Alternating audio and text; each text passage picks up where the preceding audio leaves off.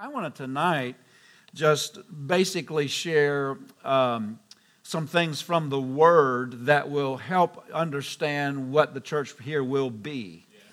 Uh, because, you know, there's a lot of churches. Thank God for all of them. Thank God everybody's got to do what God tells them to do. And we, we can't say to any other part of the body we don't have need of them, right? But, um, you know, what, what is the assignment on this ministry? What are we supposed to do? And so it's important that we, we look at some things in the scriptures. And in order to uh, talk about our assignment, as, as my wife and I, and the ministry's assignment, uh, and what we're doing in the body of Christ, I can't share it all tonight because that would, you know, take a long, long time, longer than we have tonight. But I do want to share one part of it and uh, it's, it's basically uh, some things that are foundational to everything we do, regardless if it's just specifically in the area we're going to be talking about tonight or uh, it springs off of that. So to begin tonight, I want to go over to 1 Corinthians chapter number 4. 1 Corinthians chapter number 4. And um, the Lord called us into ministry. We, we met at, uh, my wife and I, at Rhema Bible Training Center, and we were there going to Bible school as single people, and we both uh, had a call to ministry separately, didn't know each other, ended up sitting beside each other in church history class, third quarter, or, or yeah, third quarter of the second year. And we, uh, you know, just, you know, been sitting beside each other. Our class assignment seat was right beside each other, or maybe, yeah, I think you were right beside me. Anyway, but we just got to talking and saying hi, where are you from, you know, all the standard cordialities. And uh, we basically got to know one another and started, started liking one another. And so, uh, you know, those things happen. So, but, but anyway, we, we, we basically found out that God had called both of us to the ministry. And, uh, and uh, the assignment on our lives were both, of course, sent, we were both sent to the same Bible school. And God doesn't, you know, God's not schizophrenic. He's not confused. If He sends you to a place, it's because they have a message there that God wants you to get. And he doesn't send, he, he didn't send us there and doesn't send people to places to uh, uh, get something and then so they can later throw that away and go out and do something else. And so this verse here in 1 Corinthians 4 1, it's uh, interesting that Paul mentions something about his own ministry. And he mentions this over again a number of times. But in 1 Corinthians 4 1, he said, Let a man so account of us as of the ministers of Christ. He's in the ministry, he's in the fivefold ministry. And he said, Let him count of us as stewards of the mysteries of God. Stewards of the mysteries of God. So God had given him stewardship over a message. The word mysteries just means revelation that came from heaven. Uh, there's a lot, lot to that, but basically, these, this mystery, the, the mystery of the gospel, uh, was committed to him, and he was made a steward over it. Now, I want you to go to 1 Corinthians 9. I'll, I'll just share just a brief few verses here about this uh, 1 Corinthians 9, verse number 16 and 17, um, you know, Paul said this For though I preach the gospel, I have nothing to glory of, for necessity is laid upon me. Yet woe is unto me if I preach not the gospel. For if I do this thing willingly, I have a reward. But if against my will, a dispensation of the gospel is committed unto me. Now, the word dispensation can throw you off. It, basically, if you look it up, to, to, to, to, my utter surprise, I was surprised, but when I looked it up, it means stewardship. A stewardship of the gospel. He was stewarded with the message of the gospel. That was his assignment. You know what I'm talking about? So he was, as a steward, a steward, the Bible says it's required of stewards that they be found faithful. Now, faithfulness doesn't just mean you give, give your all. That's part of it. But faithfulness means you, you uh, stay with the message that God gave you to preach. as a minister. Paul's, Paul's got a message and he's assigned to that message, and he said, That message is my stewardship. That's what I am responsible to, to God to preach. Now, a steward, if you look it up, it means someone who's entrusted with something that was given to them from another. And stewardship is not doing it the way you want it done. It's doing it to the way and saying what he says say and doing it the way he says do it. Get the message out the way he says get it out. You know, sometimes people they, they don't understand faithfulness faithfulness, it, it really has to do with uh, accuracy.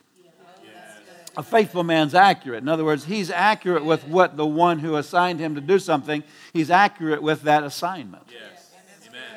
Um, if somebody asks you to mow their grass, and they say, "Now I want it done this way. I want you to stripe it this way. I want you to, you know, do the edges this way, and so forth." I don't, I don't want you blowing the grass up into the the, uh, you know, flower beds and stuff. I want, and they tell you exactly how they do it. But you you have a better idea, and you go out and you say, "Well, I know that's the way they said do it, but." You know, I just have a better idea. I just know how to do this. I've been doing this for years. I'm going to do it the way I think it ought to be done.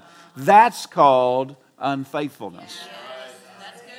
That's called being a bad steward of what the one that you are doing the job for uh, is asking you to do and the way he's asking you to do it. So, uh, you know, at your house you can cut the grass the way you want, but, but at their house you do it the way they want. Right? And so that's the way it is with God. He assigns ministers stewardship over a message. And that's their assignment in the body of Christ. That doesn't mean, now the Bible's a big book. There's a lot in the Bible. And God gives different ones different emphasis. And we need everybody. We thank God for everybody. Uh, we want everybody to do what they're supposed to be doing. Because if, cause if they don't do it, we got to do it. And if we don't do our part, then there's going to be something left undone that needs done in the body of Christ.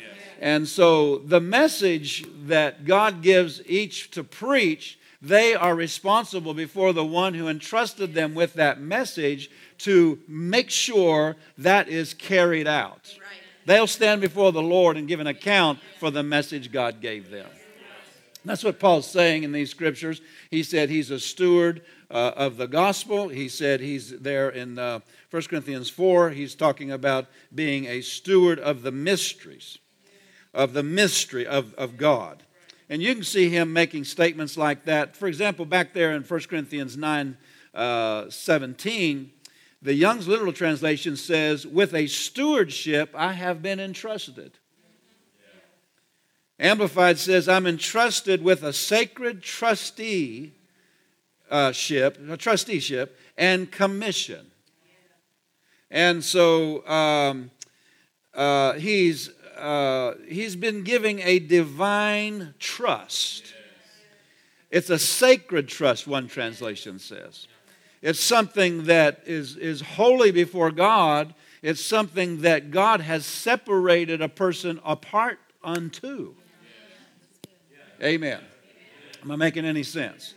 Well, when God called my wife and I into the ministry, uh, he, he sent us to a place where God had given a man a sacred trust with a message.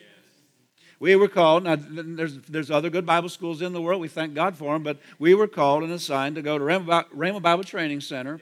We both went there in 85, graduated in 87, and uh, we were given a, a uh, connection with that ministry. God divinely, how many of you know every, he, the Bible says he sits us in the body as it pleased him.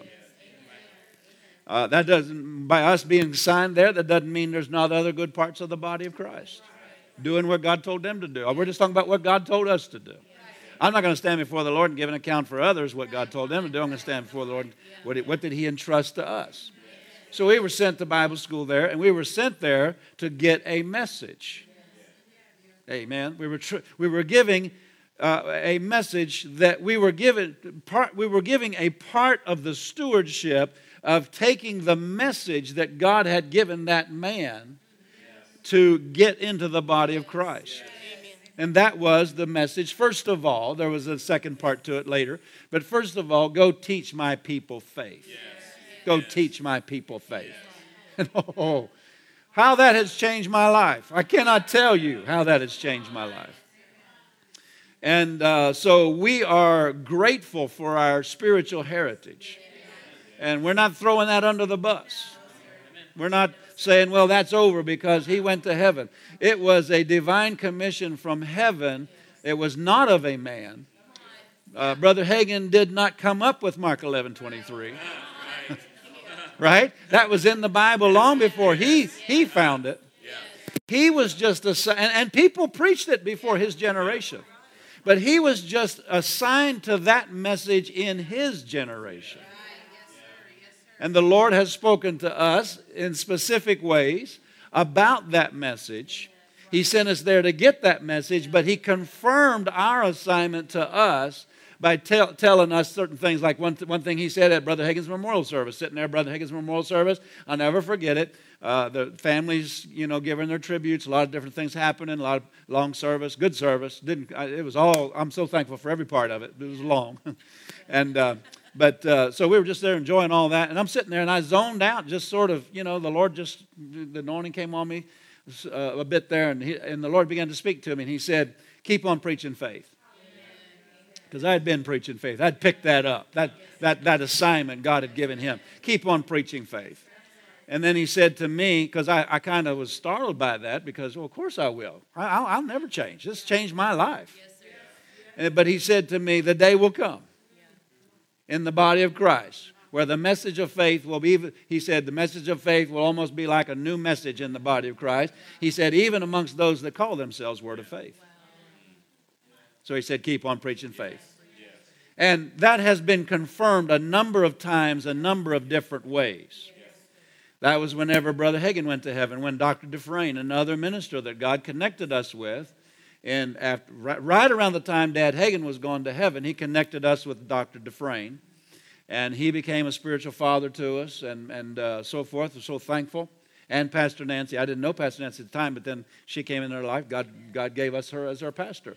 And, but, but when Dr. Dufresne went to heaven, I was seeking God, not really thinking about what he had said to me when, Dr., when Brother Hagin went to heaven. But I was seeking God, and I said, Lord, uh, what do you want me to do? I said, you know, I know I'm not going to have to change anything, but I just want to know what, you, what you're saying to me. And this is a moment, monumental time in our lives.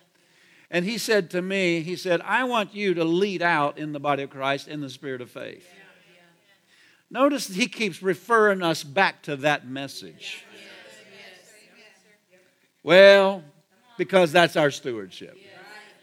That's our lane. That's our supply to the, to the body of Christ. That's that's our, you know, thank God for what other people, other people preach on end time prophecy. other people preach on uh, grace. Other people preach on different things. Our message is the message of faith. And we preach on all the other things too. But it's just not something we say every service all the time. We need to know it all. We need to be familiar with the whole counsel of God's Word. But, um, but he has giving this, given this to us as a stewardship, this message. And so we're going to talk a little bit about that tonight. Um, that's our divine commission, you might say. That's our message. Paul was sent with a message. Uh, God gives ministers messages. I know of ministers that their assignment is the message of in Christ.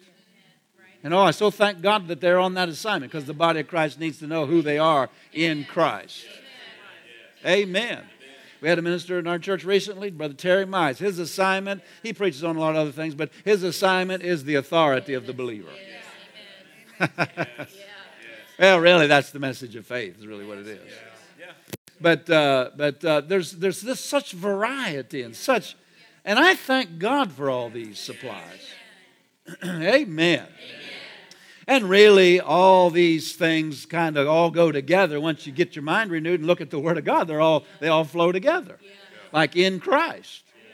You know, that's just that's the you know, Paul said a dispensation of the gospel is committed unto me. And if you read his, his uh, writings, he said basically, if you were to boil down what Paul preached, he, he boiled it down. If you boil down, every time you say, This is what I preach, this is what I preach, this is what I preach, he, he, he preaches Christ crucified. We all understand the, the big overall message, but it's Jesus. But, but right on the other hand, Paul said, What I preach is the gospel.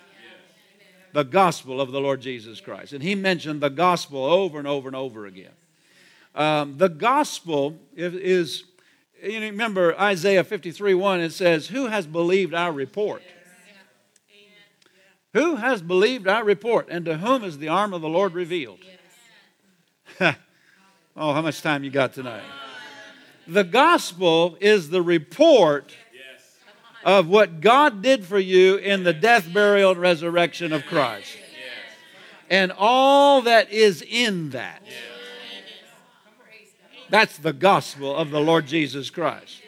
And the gospel the, the, the, the message of the gospel is, is the death, burial, and resurrection of Jesus Christ and all that's in that. But if you read Paul's writings closely, his gospel reported more than just the remission of sins. He got heaven's report. He got the printout, and it had a whole lot more in it than just the remission of sins. Remember, the Bible said he was caught up to the third heaven and he got revelations, he said, which was not possible for a man to utter without utterance of the Spirit he's talking about. And he, he got these things, he got this message, and he's out there preaching it. And uh, it's all, if you read his writings, it's the in Christ revelation. It was that what God was doing for Jesus was not only for Jesus. What he was doing for Jesus and in Jesus, he was, he was doing for every man. He was, he was putting our sin on Jesus in order to take our sin. That we might be made the righteousness of God in Christ. And uh, he was, uh, he, he, Jesus died under that sin, and we were, we, we were crucified with him. Paul said, whenever he was crucified, he said, I was crucified with Christ. Yes. Paul said, I was there. Yep. Most people see Jesus on the cross. Paul said, I was there. Well, I didn't see you, Paul. Where were you? See, what Jesus was doing for God, for what God was doing for Jesus, he was doing for Paul. right. And us. That's right. Amen. We were there. We were crucified. See, it is the gospel. The in Christ revelation is the uh, it, it's it, the in Christ revelation is really it is a union with Christ. Yeah.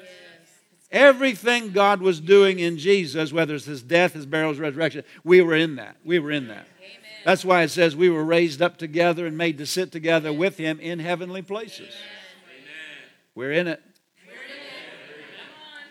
Amen. We're in it. That's, that's the gospel that Paul preached.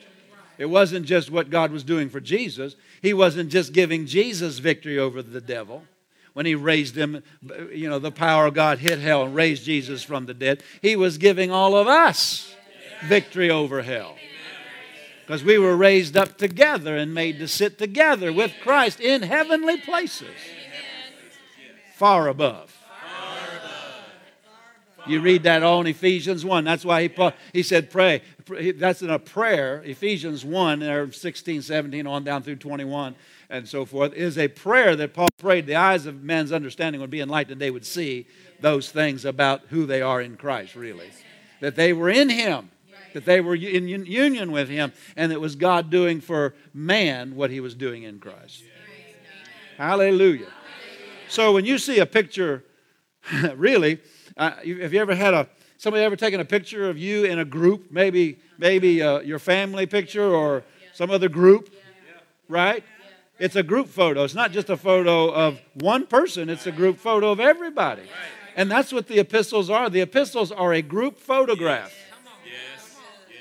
They are, they are not just Jesus having all this happen to him. It's all, we're all in there. That's the picture. We're all in there. Yes, we are. You read it very closely, it's, it's Christ and us.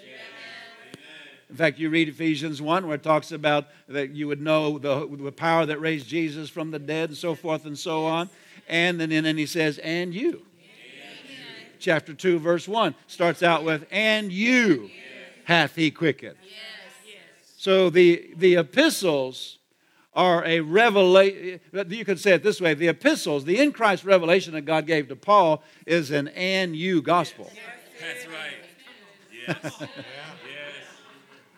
It wasn't just what God was doing for him, it's what God was doing for all of us. Hallelujah. I didn't intend to get on all that, but that's all good anyhow. But you see, uh, that, that was the first part of the, what Paul preached. You read his writings very carefully. He preached the gospel, he preached who we are in Christ, what God did for man in Christ. I mean, in almost every, almost every verse has that in. Paul's writings are just rich. But then he said, There's something else I preach. He said it in Romans chapter number 10, verse number 8. He said, The word of faith which we preach. The word of faith which we preach. The gospel is the message, uh, or let's put it this way. Remember, we, we gave you that verse Who, whose report will you believe? Remember that? The gospel is heaven's report of all that God did for you in Christ. Amen. It's heaven's report of what God wrought. We, we read there in Ephesians, where he quoted Ephesians 1, talks about uh, the things God wanted. Prayed, church, Paul prayed for the church at Ephesus that this is what he wanted them to get the hope of his calling, the riches of the glory of his inheritance in the saints, and the exceeding greatness of his power. That look at this that he wrought in Christ, In Christ. when he raised him from the dead. And then he said, "And you." And you. That's right. Chapter two, verse one, and you. He wants us to know the power that wrought these things, or that he that he put to work in Christ. God was working something out whenever he was doing all this in Christ. When he was raising him from the dead, he was working some he was working on something. He does what he wasn't just giving Jesus power victory over the devil. He had that before he came from heaven. He didn't need that. In fact, he walked on earth with complete dominion over the devil. He didn't need that, but we did. If you, want to, if you want to study Paul's writings, there's two truths you have to understand, or two spiritual laws. Number one, identification. Number two, substitution. Identification means we get the word identical from it, it means the same as. So we had the same experience as Jesus. We have the same blessing as Jesus. We have the same resurrection as Jesus. We have the same uh, spirit that raised Christ from the dead, the Bible says. We have the same blessing. We got the same victory over the powers of darkness. That's our identification with Christ, our union with Him. It's all the in Christ revelation. It's in Him, in whom, in Christ, through whom, through Him. All these, you ought to underline all those things in the Gospels, I mean, in the epistles, and you'll find the in Christ revelation. That's the gospel. That's the report. Whose report will you believe? Uh, that report reveals all that God was working out whenever He did all those things for Christ. He wasn't just doing it for Christ. What God was doing for Christ, He was doing for every man. Now, that all happened by the grace of God. we hadn't even believed it yet, we weren't even born yet. Amen. That all just happened without our, any of our participation. You know, we hadn't even hit the planet yet. We weren't even a twinkle in our mom and dad's eye. But, um, but, but still, God was working that out by His grace even before we showed up. Now, um, that message has to be preached. And it has to be preached as a group photo. You know what I mean by that? It has to not just be preached like all that happened for Jesus. Isn't that wonderful what Jesus got? Isn't that wonderful that Jesus whooped the devil? Isn't that wonderful that he walked in authority? Well, and you. And you. Hallelujah. And so uh, Paul said he preached that. He gave his life to that message, he published it. That was heaven's report. But he said also, I preach this message of faith. Now, um, that, that message of faith is man's part. Uh, the, the message of in Christ is the message of grace, what God did for us by his grace. The message of faith is the, the man's response to that. What, what does man have to do to enter into the experience of that? Because the fact that, it, the fact that grace provided it or that grace did all that will not affect any man's life until he mixes his faith with it. If, if grace, people say it's just all God, it's just all God. Uh, uh, and we don't have anything to do with it. Well, not all true. Bible says, He that believeth and is baptized shall be saved, he who believes not shall be damned. So God did all that for every man. He did it for the worst wretch, the worst drunk on the streets of Lee Summit tonight. He did that for he, he did what he did for every man, but it, without mixing his faith with it, he won't experience any of it.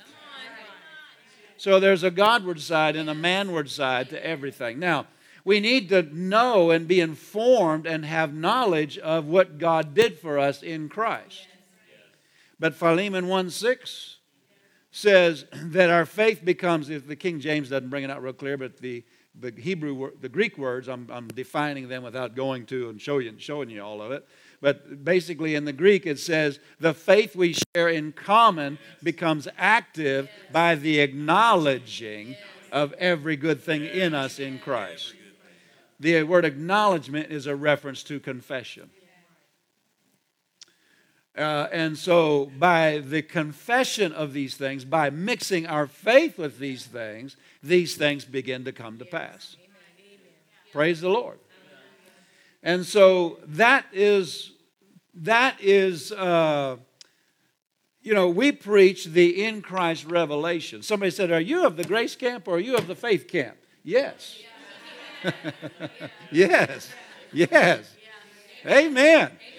Without grace, there's nothing for faith to receive. People said everything's by faith. Well, it's by grace through faith. Ephesians 2 8. For by grace are you saved. If God hadn't done what He did in Christ, doesn't matter how much faith you have, it's going to do nothing for you. So without what grace did, there's nothing for faith to receive.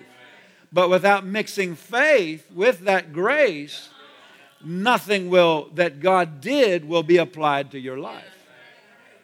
So we're we're we're to preach both sides. What God did and what man is responsible for. And both of those things are hugely important because um, what God did for all mankind is what grace does, what grace did. That's that that people say it's all God. Well, what he did was all him. But there's a response that he said we have to we have to bring to the table, so to speak. And so, uh, what kind of church will it be in Lee Summit? It'll be a faith and grace, grace and faith church. we'll preach and teach who we are in Christ. And listen, that, that has to dawn on us until it forms our inner identity. Oh, my, my, my, my. And God wants that so preached that that's the way we see ourselves. We, the Bible says, Know no man after the flesh. You ever read that? Know no man after the flesh. That includes yourself. That tells you that a man can be known different ways. He can be known. He said, Don't know him after the. Well, is there another way to know him then? Can a man be known other than in the flesh? Because he said, Don't know any man. Well, he's not saying don't know any man at all. He said, Don't know him that way. You can know people different ways. You know, down at the grocery store line, let's say you go to the same grocery store line every week or whatever, and they get to know you, maybe a little bit about where you live or whatever.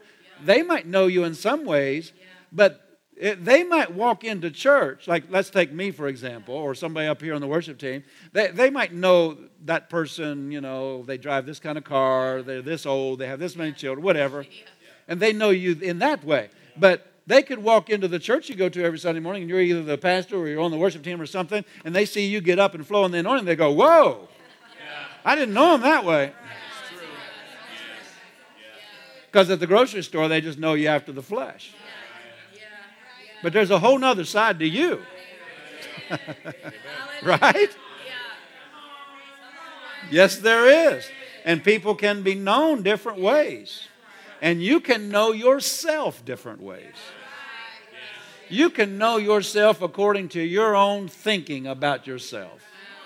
You can know yourself according to all your past, according to your history, according to your family tree. You can, whatever that is. You can know yourself according to, uh, you know, your nationality, your color your skin, or something like that. And that's just all fleshly things. The Bible says we're to know one another after the Spirit, who we are in the Spirit. Oh, hallelujah. You gotta you gotta get to know the real you. and so uh, know the right you. Know, pay attention to the right you. Not the you that can't pay your bills. Not the you that seems to be depressed. But the you that's raised with Jesus far above. Begin to identify yourself as the Word of God identifies you. This, well, I'm holding up my iPad. Of course, it's more than my Bible, but it is my Bible, and I'm, I'm referring to the Word when I say this. This Word yeah. is a faithful picture yes. of the new creation. Yes. It is a perfect image of who you are. Yes. Yes. So, knowing yourself in Christ is knowing yourself according to who He says you are. Yes.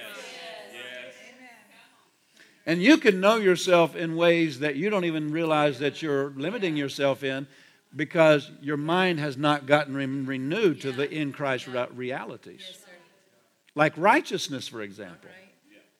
That revelation can dawn on you, or it can kind of be kind of a mental assent kind of thing.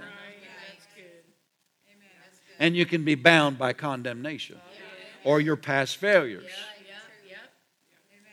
But there's a, there's a washing of the water the word that can happen to where all that old image of yourself according to the flesh because of past failures, you don't know yourself in that way anymore. You just see yourself according to the faithful portrait you're seeing in the scriptures. You're like, wow, look at me. Paul got to he got to knowing himself after the Spirit so much that he didn't even want to be known as Paul. He said in Philippians 3, he said, I knew a man in Christ. He liked the man he saw in Christ so much better. He said, just forget Paul. Just forget. Paul, I'm a man in Christ. I'm a man in Christ. Man, he looked at that man. That's, a, that's quite a man right there. Raised up, seated far above. Well, the devil, I'm sure, talked to him and said, No, you're, you're, you're, a, you're, you're a bad dude bad mama do jugi, whatever you say. Because you killed Christians. You're a murderer. You're a, you're a, you're a this, you're a that. You're a, Paul said, I'm forgiven. I'm cleansed. I'm washed. I'm a new creation. The man that did all that died. He said, I forget the things that are behind. I forget them. How can you do that? That's people say I'm struggling to get free from my past. You got to have a revelation of the in Christ reality. In Christ. Jesus identified with all that sin. He came down here and became one with all your sin and took that upon himself so you could become one with him and become all that he is. Oh, you got to go to a verse. Go to 1 Corinthians 15 22. Was, we're going to get to faith. 1 Corinthians 15 22. This verse is so powerful. 1 Corinthians 15 22. As in Adam, all died. Even so, in Christ, shall all be made alive. There's an in Christ verse. Here's the words I want you to see. Either underline them, highlight them, or something. In Adam, all. And then in Christ, all. The word shall's in there, but underline in Christ, all. Hallelujah. Hallelujah. The in, the in Christ report, remember, whose report will you believe? The in Christ report that was found in the gospel. Paul found this, this truth in the gospel. It deals with substitution. In other words, Jesus stood in as our substitute. In him all. In him all. Wow. I said, wow. 2 Corinthians 5.14. Write this down. The love of Christ constrains us because we thus judge that if one died for all, then we're all dead. One for all. What happened on the cross was substitutionary. And God identifies us as having been the ones that died. One died for all. God sees all of us, He sees the, the old man as having been crucified with Christ. In Christ, all. That's how God sees you. That's how God identifies you. Don't go to Him talking to Him about your old man. Don't go to Him talking about your who you are in the flesh. Go, you're going to have you're going to struggle in your fellowship with Him. Amen. I love an illustration Pastor Ike gave one time. He said, if you're sitting out in a traffic jam on Interstate, well, we'll use 470 here. But he said, you're sitting in a traffic jam and somebody calls you. He said, you don't, he said, you don't answer and say, hello, Interstate 470. Yeah. yeah. In other words, your identity is not based on your circumstance. Right. Amen. Your identity doesn't change because your circumstances are bad. So I'm, I'm, I'm, I got a different. No, you're, you're the same person you always were. Woo, amen. Praise God. Just stay with how God sees you. Not, don't change you, your inner image of yourself because of your circumstances. Well, I'm broke, or I'm, I'm, I'm sick, or I'm bound, or I'm depressed, or I'm no, in Christ. Who are you in Christ? See, that's what God wants us to do identify ourselves the way He sees us. In Christ all. Isn't that good? Say it out loud in Christ all. So, um, God, see yourself the way God sees you. And that is the process of the washing of the water of the Word. That's a process of getting the knowledge of God. The Bible calls this the knowledge of God.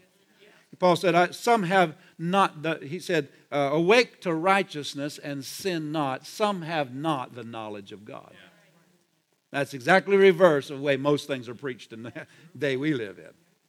He said, awake to righteousness and sin not. People say, stop sinning and be righteous. Yeah. That's reverse of what that verse says. He said, because they reverse it, they don't have the knowledge of God. The knowledge of God is you, you act different because you are different. The knowledge of man, religion says you are different because you act different. You paying attention to what I'm saying? Well, if you're if you're all right about you live right and everything, then you're righteous. God says if you knew who you were, you would live right. It's just reverse. I don't know if you're getting that. In other words, let's use a, a natural illustration about a pig. A pig is not, uh, uh, you know, he doesn't get in the mud and get all dirty because uh, uh, he's a pig. I mean, what I'm trying to say is he's not a pig because he gets in the mud and gets all dirty. He gets all dirty and, and so forth in the mud because he's a pig, is what I'm trying to say. In other words, it's his nature that makes him does, do what he does. His nature needs to be changed, and then he wouldn't do what he does. Hallelujah. And that's what God did for us in Christ. We come to Him and we are, the old man is crucified and the new man created in righteousness and true holiness, is born. And, and, and, and that man is to dominate us then. Praise the Lord. But, you know, you've got to, uh, whatever God says about you is the image you're to hold up to yourself. That's the image you're to hold to. That's the right one. If God says something about you and I and we say something different, somebody's wrong. we got to decide who's wrong. You think God sees things wrong? Well, God, you just don't see it the way I see it. He's, you're trying to bring him down to your level. He says in Isaiah 55, you take my thoughts.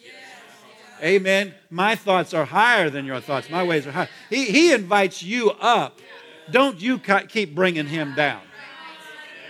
You just don't see it the way. No, but Jesus is saying, no, you need to see it the way I see it. Hallelujah. Oh, my goodness. And so uh, know yourself the way he sees you. Keep looking at the image that's of you in the Word of God and reinforcing it and keep acting like it's so. Yes. Yes. Amen. Amen. Hallelujah. There are things that are true about you that your sense knowledge and your past experience or your circumstances won't tell you. Yeah. Yeah. That's true. Yeah. It's called the new creation. Amen. Now, Satan will, he will uh, try hard to use past things, circumstances, whatever, in this life.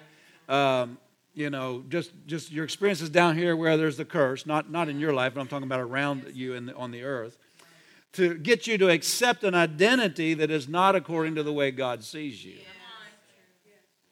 Don't fall for it. Amen. Hallelujah. Fight those images with the truth. I'm not, I didn't say fight the devil. I said fight those wrong images of yourself. Listen, this is the answer for all man's insecurities, all man's inferiority complexes, all, uh, all insecurities, you know, there's so many things men, humans deal with. This is the answer to all that. I told you I used to feel bad if somebody didn't like me, and later when I found out who I was in Christ, I felt bad for them, not me.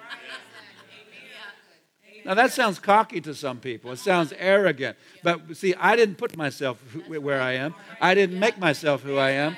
I couldn't do it, but he did it for me, and I accepted it. I accepted it. I like that man better than the old Jay. Hallelujah. So uh, the devil will work hard in these areas, but the thing about God is He's always given you a lot of help in, in whatever He asks you to do. And uh, He has a plan to help us in this. It's called the local church. Where we go and regularly, what the local church really ought to be, let, let me back up and say this. Every time uh, a company manufactures a new product or something, they'll have a revealing ceremony. You know, a new line of cars, a new computer, new iPhone, whatever. They'll have a revealing ceremony.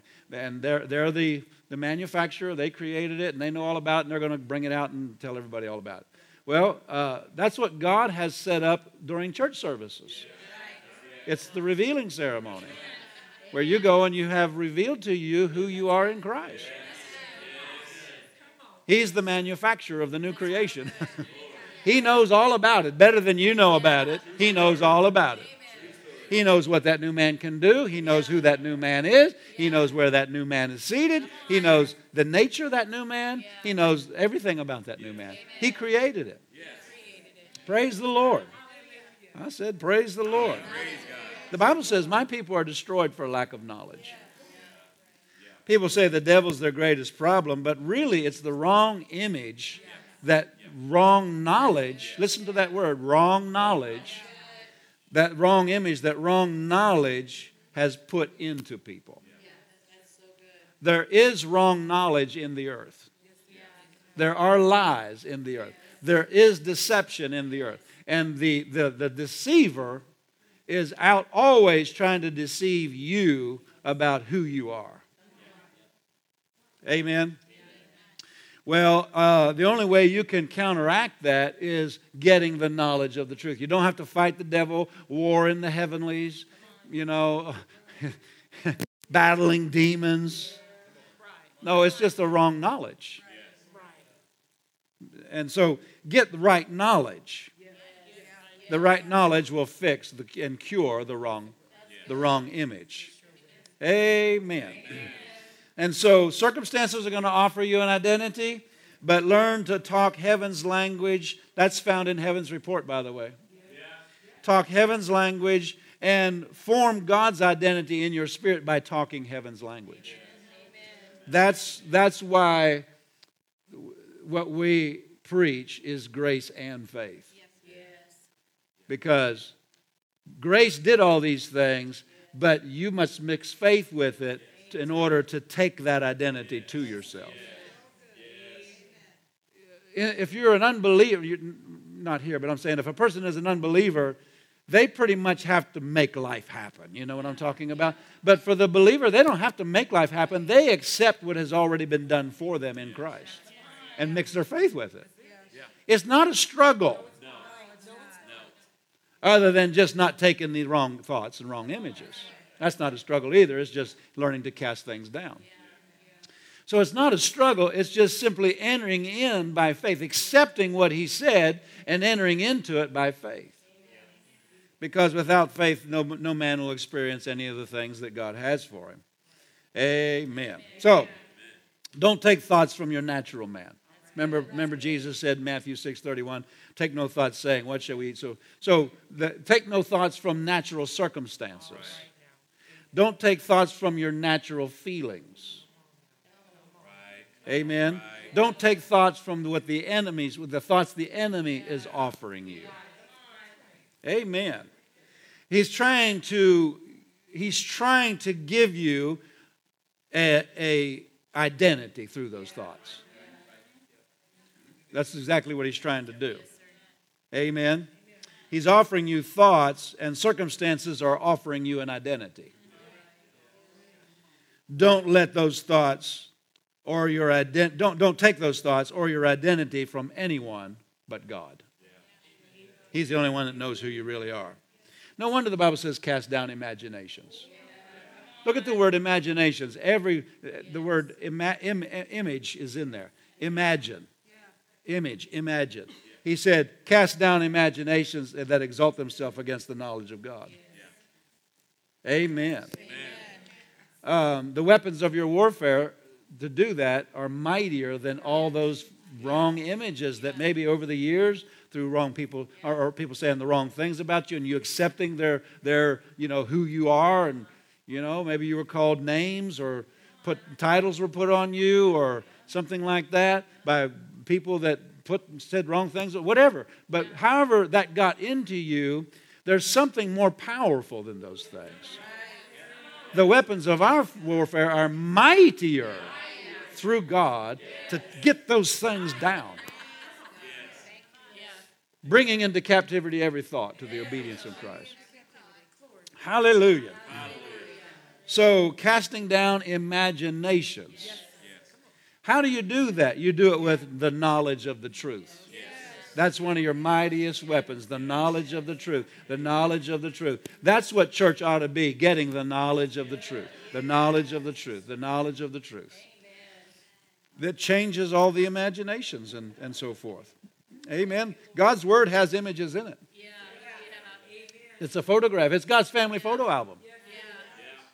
You look in the Word, that's your pictures in there. Amen. Amen. It's a faithful portrait, like we said. Hallelujah. So people say, well, we don't look at things seen. We don't, but we look at something. We look at things that are not seen. So there are things um, that you should be looking at in the realm of God, in the realm of truth, in the realm of the Word of God. And if you're beholding the right image, it'll get painted on the inside of you. Amen. The Word of God will talk to you, it'll jump off the pages at you. Amen. Words paint pictures. Words, you can describe something, maybe your vehicle or your house or some, you know, mountain scene that you went on vacation and saw or the beach you were at. Or you can describe, and the more words you use, you can describe it in more detail till finally somebody can get a pretty good image of what that looks like. Isn't that right? And so uh, God's Word has pictures in it. It's a lot like a hologram. You look at it and you don't see it, but you keep looking, and eventually you kind of go into it and you see, well, right there's a person's face or something.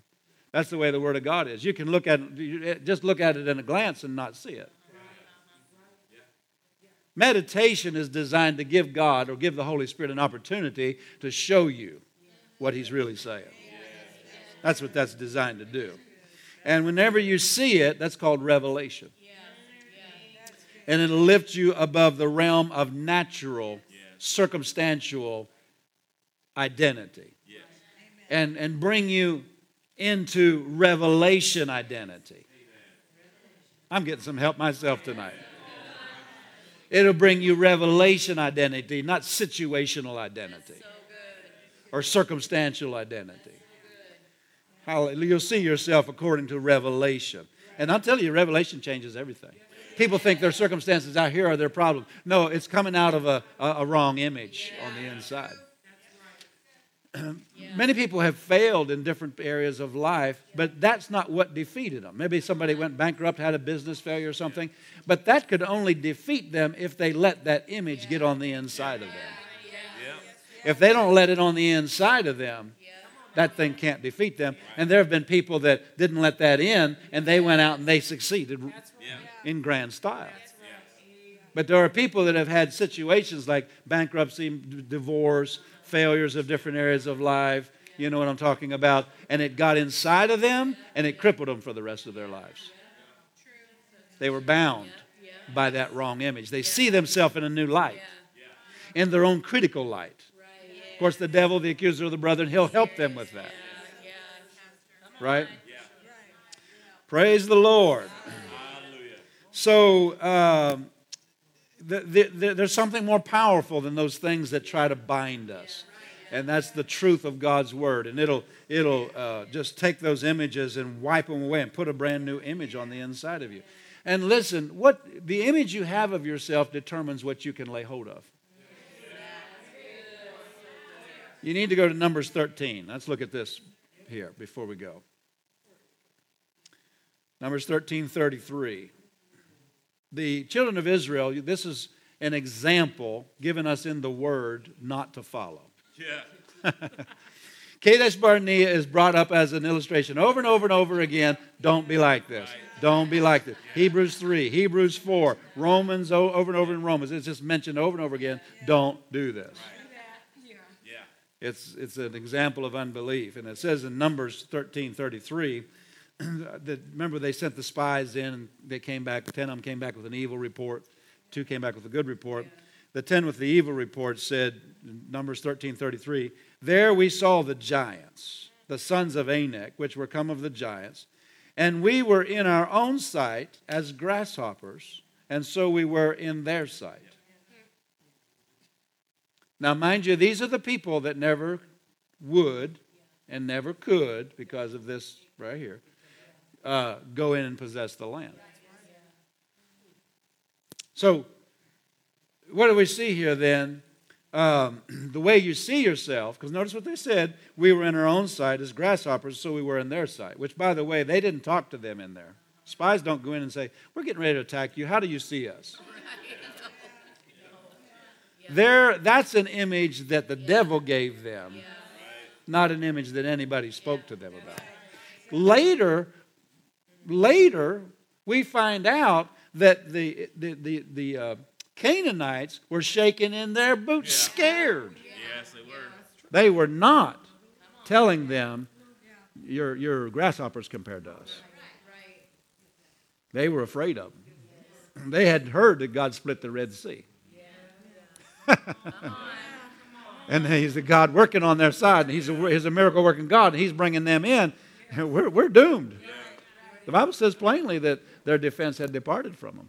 Anyway, so the way you see yourself determines what you're able to possess.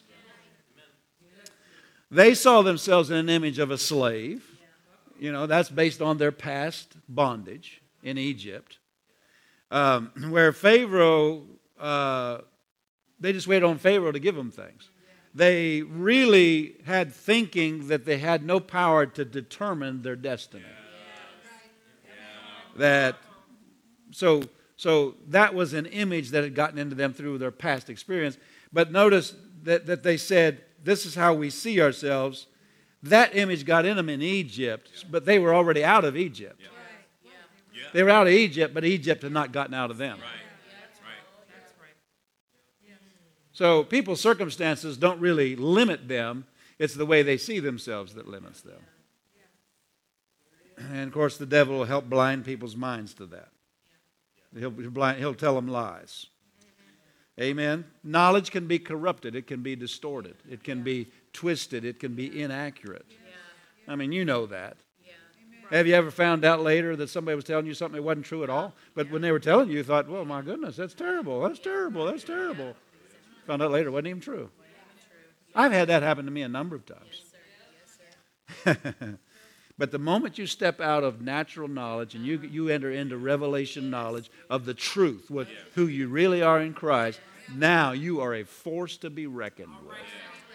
The devil, his gig is up. Hallelujah. Okay, let's switch to faith here. we got to wrap this up. Romans 4. We're not going to take a lot more time. Romans 4:17 I have made God said to Abraham I have made thee a father of many nations. He's telling him who he was in the spirit. He didn't see himself that way. Abraham didn't. His circumstances said he couldn't have children. I mean, even in a young age, Sarah had not been able to conceive, but then she's older now. So she's past the age of childbearing. And he's, God comes on the scene and says, I've made you a papa. You're a daddy, not just of one. Many nations are going to come out of you. You and Sarah. and so he told him something that he was in the spirit. He was a father of many nations. Um, you know, God will come on the scene and say things about you that don't appear to be so. He has done it over and over again. He came to Gideon. Gideon's hiding from the enemy. And he's, an angel shows up. Hail, you mighty man of valor. Who are you talking to? He says things about you that don't appear to be so. That's what he did to Abraham. Yeah, you got to know it. Well, what does what's Abraham's got a choice to make now? Am I going to renew my mind to this? Mix faith with this? Accept this as my new identity? By calling myself who God said I am? Or am I going to say, God, uh, you're mistaken? And fuss with God, argue with God. It's called unbelief. It's called unbelief. Well, Abraham, uh, you know, first they got into unbelief, but then, of course, he, he got into faith and he actually became exactly who God said he was. That's what it says down there in Romans. We read verse number 17. Look at verse number. Uh, which verse is it there where it talks about that he might become? That he might become. Just, just a few verses later there. I'm not seeing it right here. Verse 18, uh, being strong in faith. How does it say there? Start it out for me. Who against hope believed in hope that he might become. That he might become the father of many nations. So, what did he have to do to become who God said he was? He believed. And if you read it closely in verse 17, he called things that be not as though they were. He agreed with God. He said what God said, believed what God said. Amen. Stop struggling with what God said. Amen. Therefore, he became who God said. God changed his name and got him saying something different. I mean, his new name means a father of a multitude. God did that all through the Bible to get people to see themselves right. He changed uh, Peter's name, changed Abraham's name, Sarah's name. He's trying to get them to take a new identity. Blind Bartimaeus had to throw away the garment that said blind man in order to get healed. He's, he's, not, just throwing a, uh, he's not just throwing that away, he's throwing his old identity away. Hallelujah. Your whole family might not see you in Christ. But that doesn't mean you don't have to see yourself in Christ. Praise the Lord. John the Baptist found himself in the Word. Amen. Uh, Jesus found himself in the Word. Jesus revealed himself to Peter, and Peter found out who Jesus was. Jesus said, Flesh and blood hasn't revealed it unto thee, but my Father in heaven. Then he said, And thou art Peter. So when Jesus, when, when Peter got a revelation of Jesus, Peter got Jesus gave him a revelation of who he was. That's when he changed his name. When he got a revelation of who Jesus was, he said, Thou art the Christ, the Son of the living God. And he said, Your flesh and blood hasn't revealed it. And then he said, And you're not Peter, you're not Simon anymore, you're Peter. That meant rock. Peter had been an unstable, shaking reed. and he got him he got a revelation of who Jesus was, and on the heels of that revelation of who Jesus was, he got Peter got a revelation of who he really was. Same thing's true with you and me because we're in Christ. When you find out who He is, you just found out you, who you are. You found out your position. You found out your nature. You found out your blessings. You found out you found out exactly who you are because you're one with Him. You're, you're, you're in union with Him. Praise the Lord. But God wants us to mix faith with that. You understand what we're talking about? And so uh, he wants us to identify ourselves. Let's just wrap this up. Uh, in Romans 1.16, it says the gospel is the power of God unto salvation. But in Romans 10.8, it says that we must, uh, that he, Paul preached the word of faith. Amen. So, so just like Abraham had to mix faith with who God said he was, you and I have to mix faith with who God said we are. And uh, faith is what you use to become who God said He made you. Amen. Hallelujah. That's the power that makes your experiences in life line up with what God said. Glory be to God. Hallelujah. So, grace has done so much for us. Um, but grace needs a dancing partner. It needs somebody to dance with. It, it, it, can't dance all on its own. Amen. And so faith is a dance with grace. That's what it is. It's a dance with grace. Are you getting it? It becomes a, life becomes a beautiful thing when His grace and your faith learn to dance without stepping on each other's toes. Hallelujah. So your faith is dancing to grace's music. The beautiful sound of the gospel. Remember uh, uh, Psalm 89 15, blessed are those that know the joyful sound. If you read the context of that, that's that year of Jubilee trumpet that said, You're free from all your past, you're free from your debts, every, every debt is canceled. And Jesus said He came to preach that. He came to preach uh, the canceling of our sin, the canceling of the curse, the can- and so that we might have the blessing. What a beautiful sound. I started hearing the message of righteousness and I thought, Can it be? Can it be? Can it be? Kept sitting in righteousness class in Rhema, and I thought, it be. There it is all over the Word. I didn't see this in the Word. It's true. It's true. But I, I could hardly say it. Then they say, you need to, you need to acknowledge who you are in Christ. I'm the righteousness of God in Christ. Uh-huh. Whew, that sounds sacrilege, like sacrilege. I had a hard time saying it. Anybody know what I'm talking about? Whew, man. God, are you going to get mad at me saying this? You know what I'm talking about? See, I wasn't learning to dance right with grace. I mean, I was learning, but I'm not very good at dancing with grace. And I started saying it, boy, my spirit liked it. I'm the righteousness of God in Christ. I see myself as He sees me. All my, he, he took my sin. He made me the righteousness of God. And, and those things, and, and, and my faith got better at dancing. At, at first, I'm stepping all over Grace's toes. You know what I'm talking about?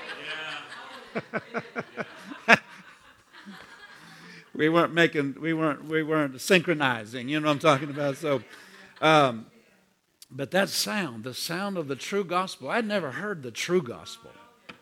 You know, I had heard man's renditions of stuff. But boy, that sounded real sweet to me. I, I like that sound. Boy, tell me who I am in Christ. Tell me again who I am in Christ. I want to go back to that church again. I gotta, I gotta hear that again. Boy, that's feeding me. That's edifying me. That's that's restoring my thinking. It's changing my image. It's but it's true. I see it. It, it wasn't just something somebody came up. They keep going back to verses, you know. Yeah. And I said, I want to hear that sound. I kept, and I and I'd get I'd get home and I'd start dancing with that. And me and Grace have getting better and better at all the time. My, his grace and my faith, we're dancing, we're making beautiful music. Nobody stepping on anybody's toes. Paul said in Galatians, he said, uh, if if I I'm trying to remember exactly how it says it, something to the effect if if if righteousness is by works, then people that try to receive it by works, they frustrate the grace of God. I think some people's unbelief is frustrating the grace of God. Grace is trying to do some things. Grace has already done some things. But he's trying to get people to mix their faith with it and dance with it. Don't, don't work against it, dance with it. Yeah, come on, that's so good. And, uh, and, and they keep, he keeps saying, now, now, you're forgiven, you're cleansed, you're blessed, you're already healed, you're already prospered, you, uh, your curse was put on Jesus, uh, you were restored back to fellowship with God, you've been given boldness to come to the throne of grace, all these things. Yeah. And they, they just keep saying unbelief things. I don't know why God doesn't hear me. I don't know why God doesn't love me. I don't know why God won't do that. Let me tell you why God won't do that. That's because He already did that. Yes. Yes. Amen. It's your move. Grace goes, da da, and you go, ah. I don't think that's so.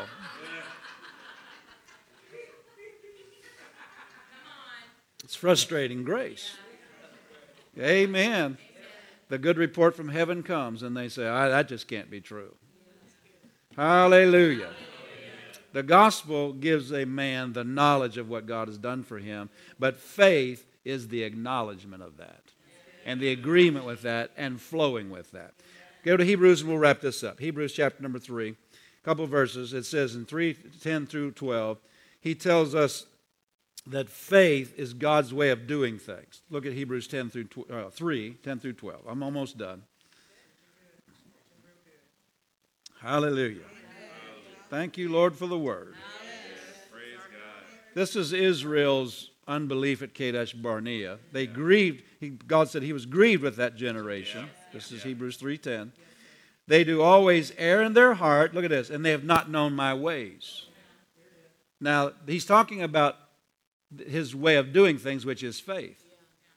They, they didn't. They weren't working with him in faith.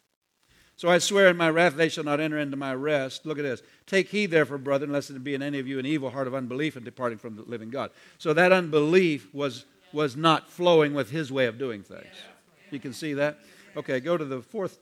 Well, go to, go to verse number 19. We see that they could not enter in because of unbelief. And then go to the fourth chapter, the uh, first and second verses. Let us therefore fear, lest the promise being left us of entering into his rest, any of you should seem to come short of it. For us was, for unto us was the gospel preached. That the good news of deliverance from bondage, the Amplified says, as well as unto them, but the word preached did not profit them, not being mixed with faith in them that heard it. Not being mixed, it didn't profit them not being mixed with faith. Right. Isn't that right? Yeah. So, what God did for you in Christ is, is grace. The preaching of the gospel is the report of that. Amen. It's not a report of what you see in the natural, but it's, it's heaven's report of how he sees what, what he did for you. And so it's a report of what God sees. He, how many of you know he was there? He saw it. He saw the work of redemption. He's just reporting what he saw. And so, um, what grace did for you can completely escape your experience, though, without mixing faith with it. Because he said, These people, God had already given them the land. You read Deuteronomy chapter number one. He said twice there, I've given you, you go possess it. That had already been given, but they had to possess what was given. That's faith. That's faith. Faith is what possesses what is given. So, um, hallelujah. They did not mix faith with it, so what God had done completely escaped their experience. He said there, notice how that word is, uh, the gospel was preached unto us as well as them. The word preached did not profit them, not being mixed with faith in them that heard. That, that's where the real profit is. What grace has done is entered into, and, and you, you profit from it by mixing your faith with it. Well, how do you mix faith? With your tongue. Right here's your mixing stick. Right here you begin to say what God says. Hallelujah. And then because they would not, they did not uh, go in, or they would not, because they would not, they could not go in. The same is true today. Some people say, well, I don't know why God won't do this won't do that. It, they can't get into it because they won't agree with what He said. Does that make any sense? Yes, and so faith is God's way of bringing into manifestation everything that grace has provided. Amen. We're not saying that God's power is not involved. But Jesus over and over again said to people, Your faith has made you whole. Jesus did that. Jesus did this. Yeah. But there was a lot of people sitting there that didn't get what Jesus did. When he says your faith made you whole, he's just simply saying why it didn't work for other people. Amen. Well, that's why we preach faith. That's why faith is such an important message. Amen. Praise the Lord. Did you get anything out of the word tonight? So Romans 4:17, he calls things that be not as though they are. That's what got Israel in trouble. They didn't say what God said. They said we can't. There's giants. We're, we're too small. We're like grasshoppers. And that was called an evil report. And so um, you can't get Abraham's blessings with Israel's unbelief. Amen. We got to enter into uh, what, what he said by faith. One translation says, whenever we say these things, it calls it into existence. Calls things that be not as though they are, means it calls it into existence. That's, that's a lot of people don't, they kind of think it's just God, sovereign, the sovereignty of God doing these things. But that's the, that's the assignment on our ministry is to help people understand that that message of just God decides so many things is not a valid New Testament message. That's not a valid New Testament message. God has done what he did for all. In Christ, all in Christ all. Right? He did it for all. Why aren't all experiencing it? Well, it's just all up to God's grace. No, no, no, no, no. No, that means everybody's saved. That's just a repackaging of an old doctrine called sovereignty. Not true. Not true. Not true. And so our lane in the body of Christ is to keep that message preached. Keep that message preached. Keep that message preached not fussing with people, loving people, just bringing, just keep saying the same, the same truths, the same truths, because it's so easy to slip back into the thinking, well, God didn't do it, or, you know, he's, he did it for one, but he doesn't do it for another. Uh, Brother Hagin's message was he, he ministered to people by their faith. That doesn't mean there's not gifts of the Spirit. It's just not what we're talking about tonight. Amen. That's part of our assignment as well, bringing the move of the Spirit. But we're talking about this area tonight. You don't have to have a, a, a gift of the Spirit to receive your healing or receive, receive the blessings of God. Hallelujah. And so that's our lane. That's what Spirit of Faith Family Church is all about here in Kansas City, right, right here. Uh, that's that's uh, we'll be we'll be emphasizing the individual's faith, their role. Now, some people don't like that because that's responsibility. You know what I'm talking about? But to continually resist it is to continue to have problems after problem after problem without anything to stop it. This is the message of victory over that lifestyle. Amen. Hallelujah. People, they don't like the responsibility of it. But listen, uh, what's your alternative? Yeah. Defeat? Constant defeat? I don't choose that in my life. I choose to say what heaven says. I choose to agree with God. I choose to take the Word of God, put it in my mouth, put it in my heart, let, let it create the image of who He says, sees me to be, and act on it in faith. Praise the Lord. Stand up with me. Praise the Lord. Thank you, Jesus. I don't know how long I preached. I think it was longer than normal. I'll take it off my time next time. How's that? Praise the Lord. Thank you, Lord Jesus. Thank you, Lord Jesus. You just have to wean yourself off of the life of what I see, what I what what my experience has been in the past. You can see something in the word and say, I have never experienced that. But don't count yourself out because you've never experienced it. Just say, Well, I see it's available. My mama hadn't experienced it. My grandmama hasn't experienced it. Nobody in my family has ever seen anything like that. Just for example, divine prosperity and, and, and walking in divine wealth. People don't see never seen it, but that doesn't mean it's not available. That's right. That's right. Amen. Amen. We got to begin to mix faith with it. Amen. Hallelujah. Thank you, Father, for your word tonight. We thank you, Father, for the revelation of it. Thank you for the answers that it brings. Thank you, Father God. It, it, it gives us, really, Father God, it shows us how to be victorious in these areas of life Satan's been beating us up in. We thank you for it. We thank you. We, we embrace it.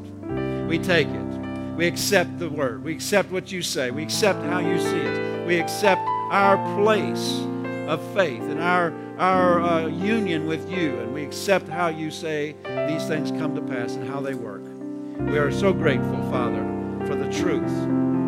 It has, it has brought victory where there was no victory. Hallelujah. In Jesus' name. You got something you want to sing? They're not up here. You got something you want to sing? I thought they were up there. Praise the Lord. You got anything go along with this?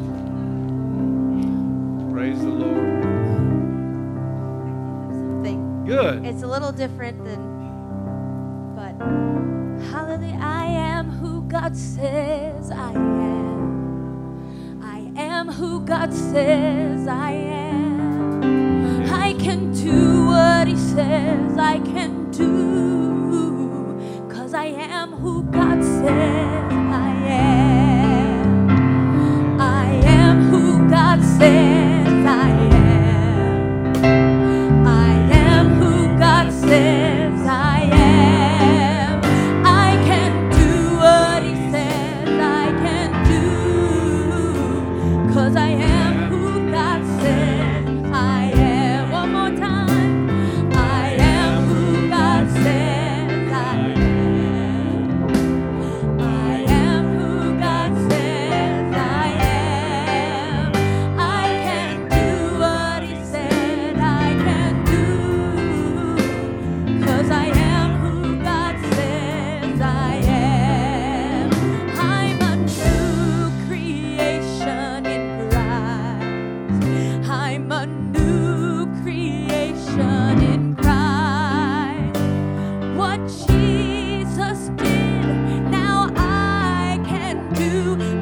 new